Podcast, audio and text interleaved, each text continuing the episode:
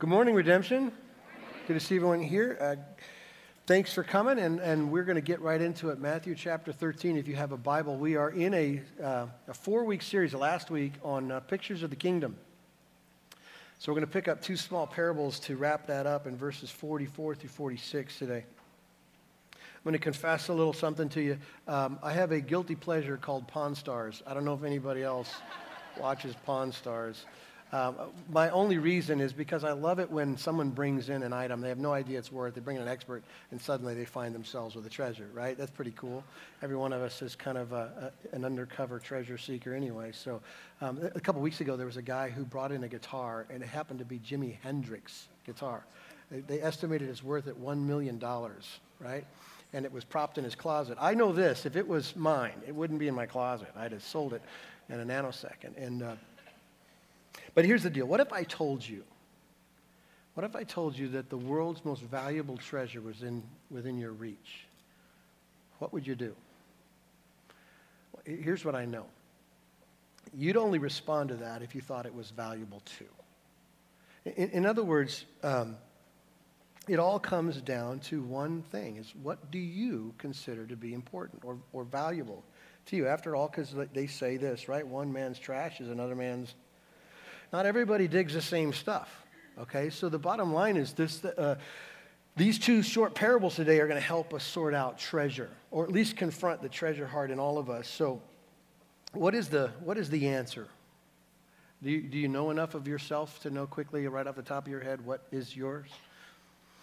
Is it, is it some possession? Is it some quantity of money? Is it a retirement account? Is it some stock fund? Is it, is it a car? What, what, what's your treasure? Is it your God? I, don't, I have no idea what you would say you value most. And just, just to be clear about this, it's hard to deny what, what is true. So if I said to you, what do you value? And you would say to me, I value family and I value my marriage, and yet you were never home. Proof's in the pudding. You really don't value those things. They're just words, right? You know that the right things to say, but it's not proved in your life. If, I, if you said to me, I value money, but you had none, you didn't know how to manage it. That might also say a better word about what's true. These parables, these two, three verses, two short stories in here, are fundamentally Jesus asking a very, very basic question. And here's the question What's most important to you? And whatever your answer to that is, means by the examples of these stories, is that it'll get everything you have. Whatever you think is valuable, whatever you'd put in the treasure category, is going to get everything uh, that you have. So let's, let's look at these three short verses and then we'll pray together and see what God has to say. Verse 44. The kingdom of heaven is like treasure hidden in a field which a man found and covered up. Then in his joy, he goes and sells all that he has and buys that field. Again, the kingdom of heaven is like a merchant in search of fine pearls, who, on finding one pearl of great value, went and sold all that he had and bought it. Let's pray. God, in, this, in these short stories, Jesus is describing the, the way in which all people in all places react to the things they find valuable. Clearly, we know the intention of this passage is the, the worth of Christ is, is a far greater worth than anything else. And, and so I'm, I'm not confused in this room. There's a whole bunch of people who have a whole bunch of different values. So we're asking for your Holy Spirit to help us collectively come together on the worth of Christ. For those who call themselves Christians, they would love him more. To those who don't and would say that of their own heart, that maybe they would, for the first time, treasure Christ. We pray this in his name. Amen. We started this series, like I said, three weeks ago, Pictures of the Kingdom, and we started with uh, stories that I would call at least complex or mysterious. In fact, the disciples thought that of the first stories we looked at, starting at the beginning of the chapter. And uh, so much so that they came to Jesus after he would tell these stories, say, Oh, explain yourself. I have no idea what that last story was about, and why are you telling stories anyway? And Jesus gave two very simple reasons why he's talking about uh, the kingdom of God in story form. One is to reveal to the people who truly love Jesus what the kingdom of God is like, going to be like. And to those people who are just hangers on, who, who are just okay with Jesus, who, who are into the magic show but not into Jesus, he's telling these stories so that it can kind of conceal from them what the kingdom's like. These people aren't interested in Jesus. They're interested in what they can take from Jesus. And so he tells the stories for those two reasons one, to bring those who love him closer, and those who don't, to keep them away. Okay? So uh, here we have in these parables, Jesus shares not specifically different than the last three we looked at, not to the crowds this time, but just to the disciples. Verse 36, it tells us that Jesus left the crowds and went away to a house. Many would say it was Peter's house. So the place is very comfortable for them. Everyone's hanging around. The disciples are hanging around. And Jesus starts, not only he explained the story of the weeds that we looked at a couple weeks ago, but he begins these two new short little stories, okay? So, this whole objective of concealing truth about the kingdom now doesn't apply because now he's with his guys, his disciples. Now, the stories he's, he's telling are out loud, they're overt, they're clear, okay? They needed no explanation. It's proved by the fact that the disciples don't ask for one. Have, there's no written record whatsoever. The disciples didn't understand right away what he was talking about. And Jesus, Jesus offers no explanation, which is unlike the other parables in which he, he shared. So the point is that this is a no brainer, okay? It's hard to preach a message that you don't need a preacher to get, okay, by the way. Um, you're going to know, and you should already know, what, what this is all about. Okay? Um, I think the, the, the, the fact that Jesus is telling a very familiar, overt truth is, is important, at least interesting to, to note for a second. Because there are things that we talk about from, from the pulpit from time to time that are difficult. Not that you're not smart enough to get them, you just don't care. I mean, we can say things how, how obvious the kingdom is and how obvious Christ is and what he requires of his people. We can talk about the gospel and salvation. We can talk about it, hopefully, in such clear terms, it's undeniable, like everybody knows what's going on. But sometimes it just doesn't register. I, I just don't care about that.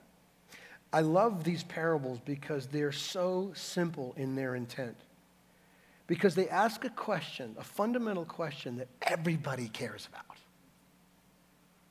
What do you treasure? I mean, I, I, know I don't wake up every day, but, but neither do you wake up and make a list of the things that you find most valuable. You just do it.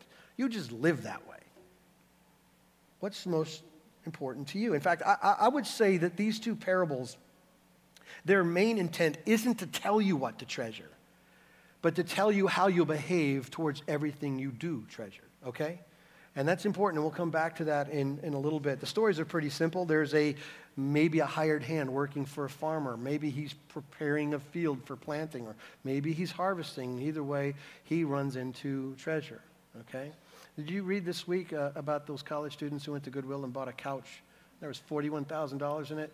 That's this story, okay? You had no intention to come up with that kind of dough, and it just happens. And so here's this, this hired hand. He unearths a fortune. He freaks out, buries it, runs off, and sells everything that he has in joy and buys this field. So the treasure could be his.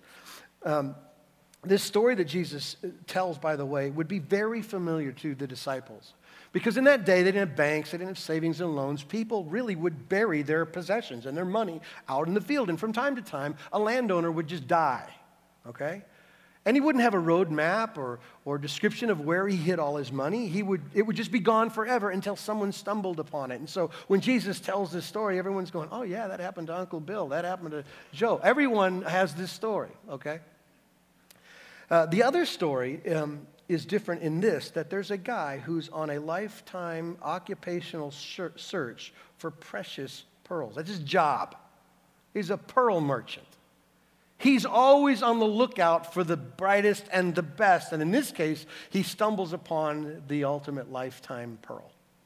So much so in joy, he sells all that he has and he goes to buy the treasure. Those are the stories. That's as simple as it is. But I think there's some fundamental principles that these. Uh, these two stories tell us about treasure and how people respond to treasure. Here, here's the first truth, okay? Everybody always goes to great lengths to get their treasure.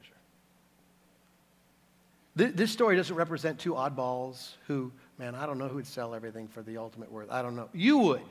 That's the point of this. Everyone would go to great lengths to have the treasure. Their, their phrasing here, at least from Jesus' words, are they sold all that they had and everybody does the same thing. your time, your money, your energy, which is code, by the way, for your heart. Wherever your heart is connected, it gets everything you got, okay? And so these, these guys sold the farm for the treasure, just like every man, woman, and child that always has done that. It's important to note here that um, clearly we have the examples in our own life of, of spending money, ridiculous amounts of money on the things we treasure. Money we don't have, by the way. We don't even need money to go after stuff we treasure. Our houses represent the things we value, our cars, our hobbies, our gym memberships, whatever that is. I have no idea what that is. Um, indulging our children, stuff, hobbies. If you want a clear indication of your treasure, all you got to do is pick up that little check registry if they still have those things, and you look and see where your dough goes. And I can tell you that's where your treasure is. Fair? You also give your time, and maybe time more than even money describes what we treasure. Um, because I know by nature everybody's a selfish pig. That just is in us, selfish. And so sometimes time is more valuable to, to us than money. I'm going to give you a sick confession. Like if someone gives me an option of saying, would you give to something or would you serve something? I'm going to probably lean into the give so that I can be free to do what I want to do. Now, don't hold me accountable to that. That was just trying to be transparent. That happens in me some, from time to time, okay? But I don't think I'm the exception to the rule. I think most of us struggle with our time, okay? Um, we invest hours and hours and hours and hours to working. Why? Why? To achieve? To climb the ladder? We, um, we spend ridiculous amounts of time to get degrees, to get this, and to our professions for that. So maybe, maybe more powerful than, than even a checkbook registry is your calendar to decide what you treasure. Maybe that helps. Clearly, energy is a great way to know what you fall in love with and what you think is most valuable. The things that you go to. I thought this week of parents who are making the decision to indulge their kids' sports activities. I said this last week, and I'm not judging it. I just would never do it. I'm too lazy, probably. Maybe that's it. But I have my own issues, right? The things that I give my energy to. Last a couple weeks ago, I bought an old truck. Well, it came with some things I didn't expect when I started working on it. It came with a rat. Okay, I didn't know that, and it's doing what rats do everywhere, right? And so I'm under this thing, and it's all over me. Why would a grown man, for a hobby, do that? Right? For the treasure of it. Not, not the rat, but get the rat out of the way. And once the truck's done, I'll go, hey, that was awesome. But I'll endure a whole bunch of dirty stuff in the meantime.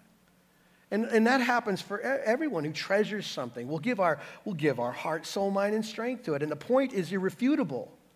Our treasure always gets our best. Anybody have a, a counterpoint to that? There's no way you can go against this. Your treasure, whatever you value, gets everything you got. You can't help it.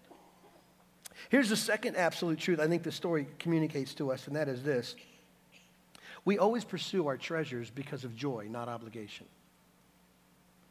Because of the joy that it brings. In fact, that's what, that's what Jesus says, at least about the, the guy who dug up the treasure, and I think it's inferred to the pearl merchant. It's out of his joy, verse 44 says. Um, he sells all that he has. For, for these guys, it wasn't hard work. They weren't dragging their feet. Oh, I suppose it's a million dollars. I ought to sell everything. That wasn't his mood. That wasn't the attitude. They were excited to sell everything for the sake of the treasure. So let me give you an example. For those of you who have children, what wouldn't you do for your kids? Would you give up your life for your children?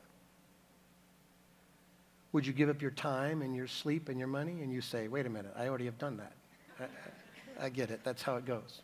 Of course you would. And here's why because love. And it's not just love, but it's the joy of doing it, the care, the, the happiness to serve someone like that. It comes out of everyone. There's the only reason why you do something crazy like have children.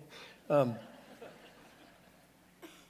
so, um, when it comes to the treasure, Here's the rule you're not obligated to value it highly.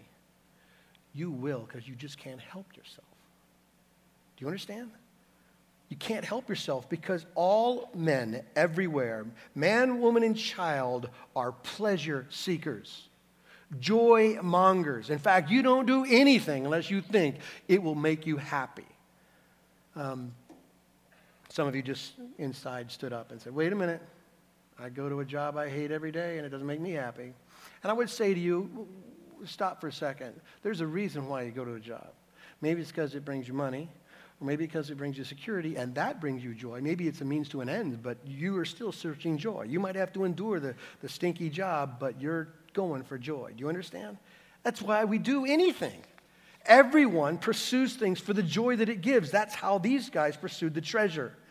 Now, I am, um, have sat in church my whole life, m- much more than I uh, wish I had. Um, and I've heard this passage taught a thousand times. And here's where the turn, this is where the message turns. The finger comes out, and some preacher says, Now you should treasure Jesus. You, you really, now, if we're talking about treasure here, given everything you got, you better saddle up and love Jesus and treasure him most of all. Here's what Jesus has been telling us in these stories. He's talking about a king and a kingdom of which he is the ruler of all. And so it's obvious that we might conclude that he's trying to, trying to tell us to treasure him. And I don't think that's what this passage teaches at all, okay? Remember what he's doing? He's describing what the kingdom of God is like. Not what it might be like or what it should be like, but what the kingdom of God is like. And here's what the kingdom of God is like the kingdom of God in the hearts of men who love Jesus. We will treasure Jesus. We don't have to, we want to. He's the ultimate joy of life, right? And that's what he's describing. He's not giving us a preachy message about, oh, saddle up and, and grow in your affections when God transforms sinners who are so twisted and so broken. We can't help ourselves. We will treasure Christ. It'll be like that. In other words, I kind of wrote this down and maybe it'll help you. Jesus is giving us a principle, not a formula. He's not giving these stories to have you who don't treasure Christ go, well, I suppose I should. It's probably good for me.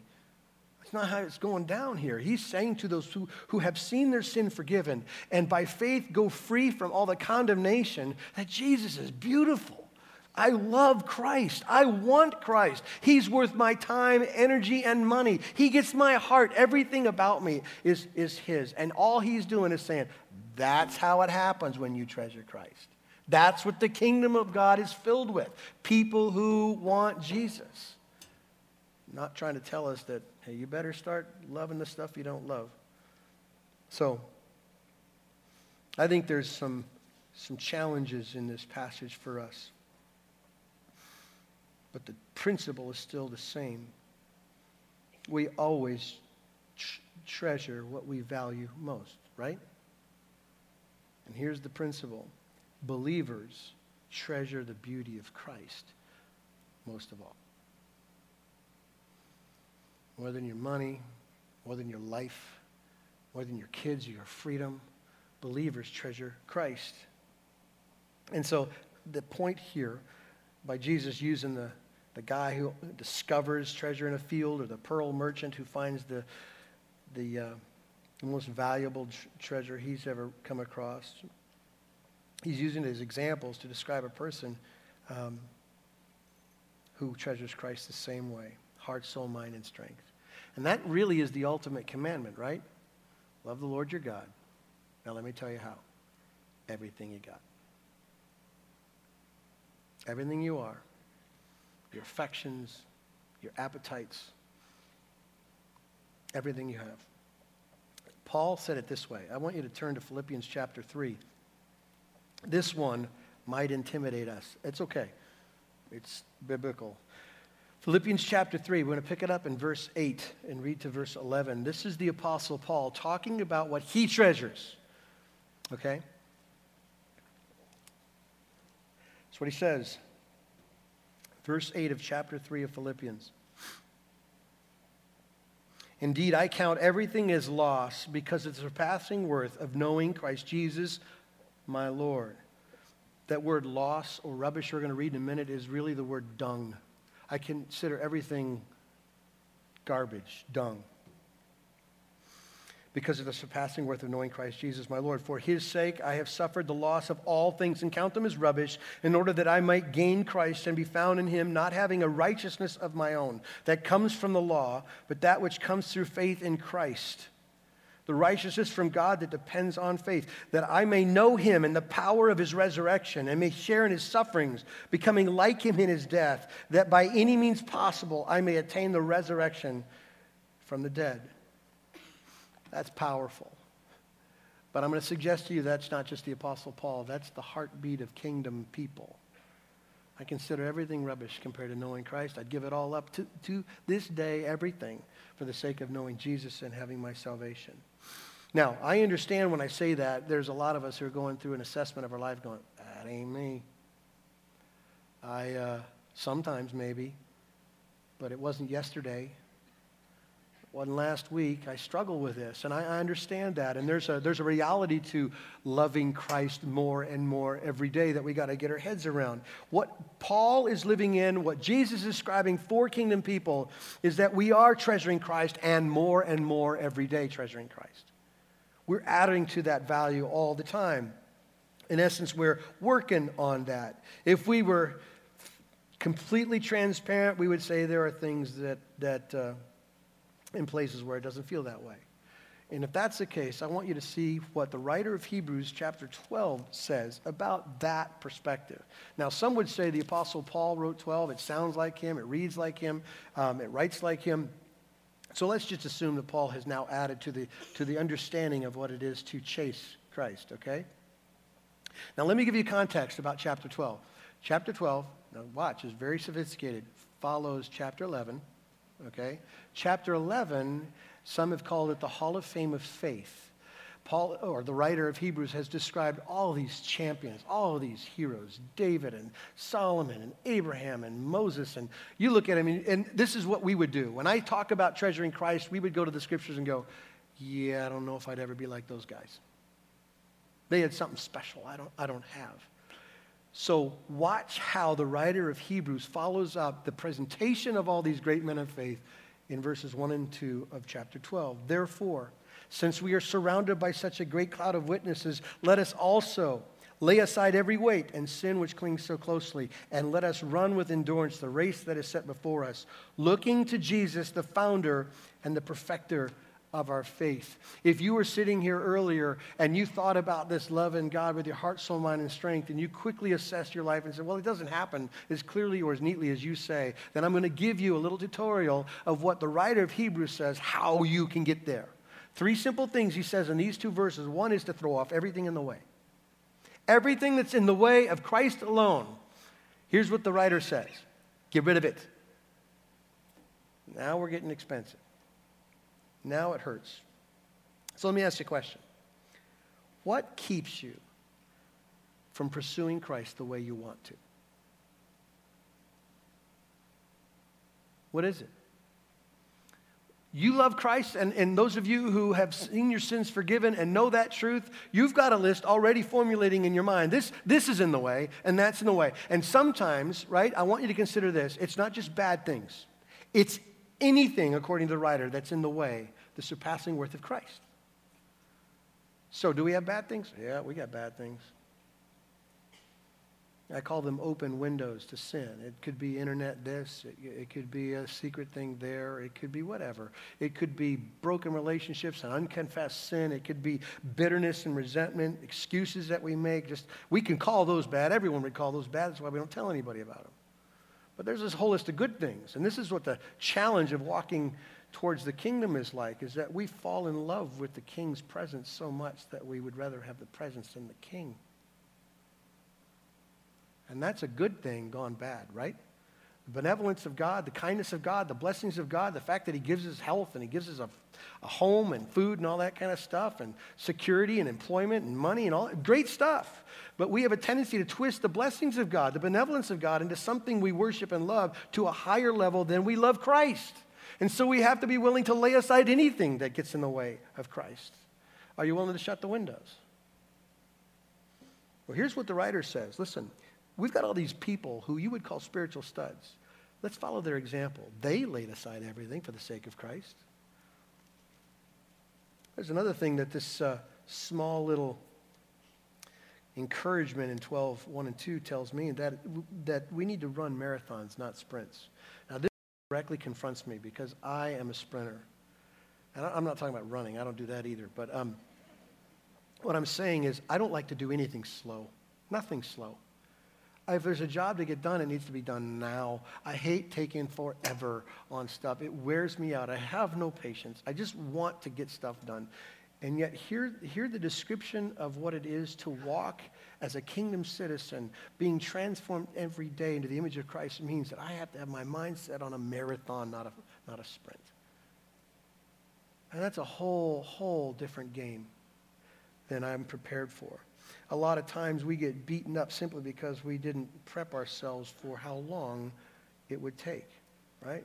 And if we simply um, had realistic expectation, it would help us endure. Now, when I was in high school, I, they made the announcement for the wrestling team. I went out for the wrestling team first day, and I had no idea what it was all about. I had no idea. And the coach came out and he had a whistle. He said, All right, men, we're going to run. And we run. I, well, this is fun. I was out sprinting out everybody, you know, showing how tough I am, and do it again. An hour later, he's blowing that stinking whistle. I was not prepared for an hour of running. The next day I was. Next day, I didn't try to win every race. I didn't try to touch the wall first. I just kind of hung in there. I wanted to survive this thing. That picture right in your mind is how we endure walking in the kingdom. It includes way more blood, sweat, and tears than you ever, ever prepared yourself for.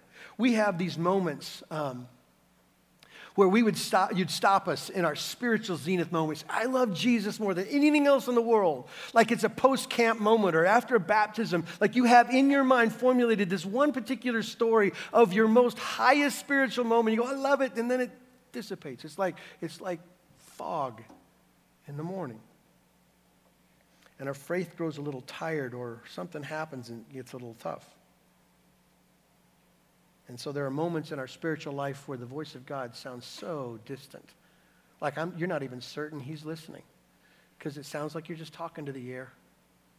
And there are moments you come into a worship service where you used to have your hands up and your tears were falling down your face, and now you just stand there and you're just spectating this thing, and it does not matter. And you're wondering what happened to the dried heart? What, where did this come from? And so you say to yourself, well, I, have got to wait for that feeling to come back in order for me to get back in the game. And I would tell you that's not what the scriptures talk about. The scriptures make no mistake in using athletic analogies to describe the journey of faith. It says things like running and boxing and wrestling because it requires way more pain and endurance than, than anybody would perceive on the front end to gain the prize. Do you understand? The other thing that uh, the writer of Hebrews says that kind of kickstart our pursuit of the treasure, and that is focus on Jesus. Focus on Jesus. Verse 2 says, looking to Jesus, the founder and perfecter of our faith. Two things, right? You look to Jesus for the example, and you look to Jesus for the provision.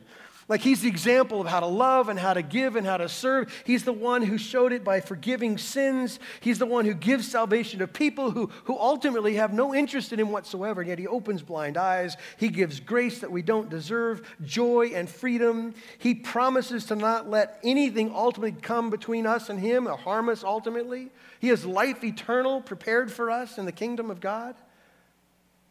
And then he's the, the he is the ultimate perfecter of our faith. In, in other words, Jesus is way more into us being transformed into him as his image than any of us care to be. He's committed to it. He's absolutely committed to you being changed over time. And so, what we do in the midst of this whole trying to figure out my treasures is, is know this that I got to focus on Christ. I got to focus on his example. I got to focus on the fact that he's into me. He's into making me like Christ. He's into having things come in and come out of my life strategically to, in order to form Christ in me. He is the perfecter of my faith. Amen? He's the initiator and he's the finisher. That's what he's into. That's the gospel that we believe. So let me finish with this. This passage isn't a passage about what you should do. In spite of what all these great preachers I grew up listening to, this is not what that's about. It's simply about the responses of people who treasure Christ. This is what you will do if you treasure Christ. You'll give everything for Christ. You'll pursue him heart, soul, mind, and strength if you love Christ. Now, I'm going to be honest too. I, I, didn't think about all of you when I was sitting down to study this. I actually thought about one type of person. If you're sitting here today and you would say honestly of your own heart and faith, you don't treasure Christ, then I, I want to talk to you for a second. For the rest of us, we're probably hearing this thing, going, man, I, I, I probably should more. I want to more. Thanks for the reminder. Some of you are sitting here going, I don't treasure him whatsoever. That's my confession to you. And I, I sat to think about what I could tell you. And I suppose it would be malpractice of me to say, hey, you should, you should love something you don't love. That's just not how it works. You treasure what you treasure. Maybe what I should do for just a second is show you Jesus so that you could simply compare him to what you already treasure. And maybe Christ is a greater treasure. I was sitting out in the, the driveway on um, Wednesday or something. Some Mormon missionaries came up. Girls this time, right? So strategic. Um, these 20, 19 year old girls, and they were talking about, they were getting ready. I could see their guns loaded and being all nice and everything. And, and I kind of took the conversation hostage, and all I wanted to talk about was Christ, because we use the same terms but a different dictionary. My Jesus is a different Jesus than what you worship. My Jesus is God eternal, and you don't know. You don't know what you're saying. So maybe I was a little bit aggressive. I have no idea. But, um, but let me, if you're sitting here today and you would say, just honestly, it's not worth lying. If you honestly say, I don't treasure Christ like you described, let me just give you a couple descriptions. Scriptures tell us he's the creator, sustainer of all life, that he knit you together in your mother's womb precisely as he wanted you to be. No mistakes, no errors. Precise. The scriptures say that he knows everything about everyone, every secret, hidden thought and behavior in your life, and he's not repulsed by it.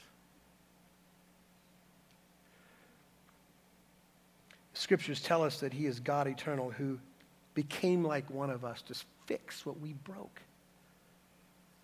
That's amazing. It tells us that he is faithful when everyone and everything else in our life isn't.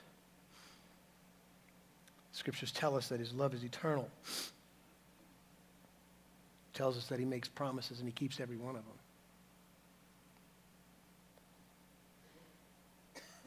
It tells us that he offers forgiveness to sinners who can't and won't stop their rebellion. It tells me that he relates to us under the banner of grace and he never treats his kids the way their sins deserve.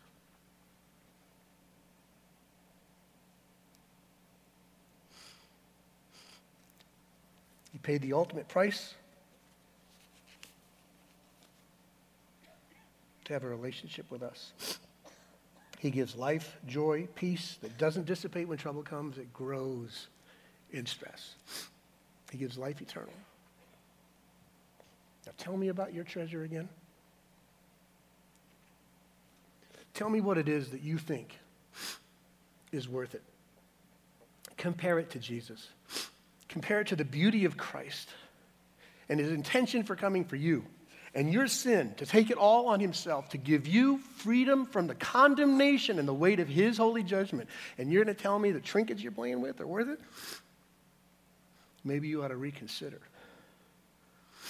Maybe you ought to look at Jesus. And I'm telling you, if you see beauty in him, you'll chase it. Nobody has to tell you to. You'll want him with your heart, soul, mind, and strength.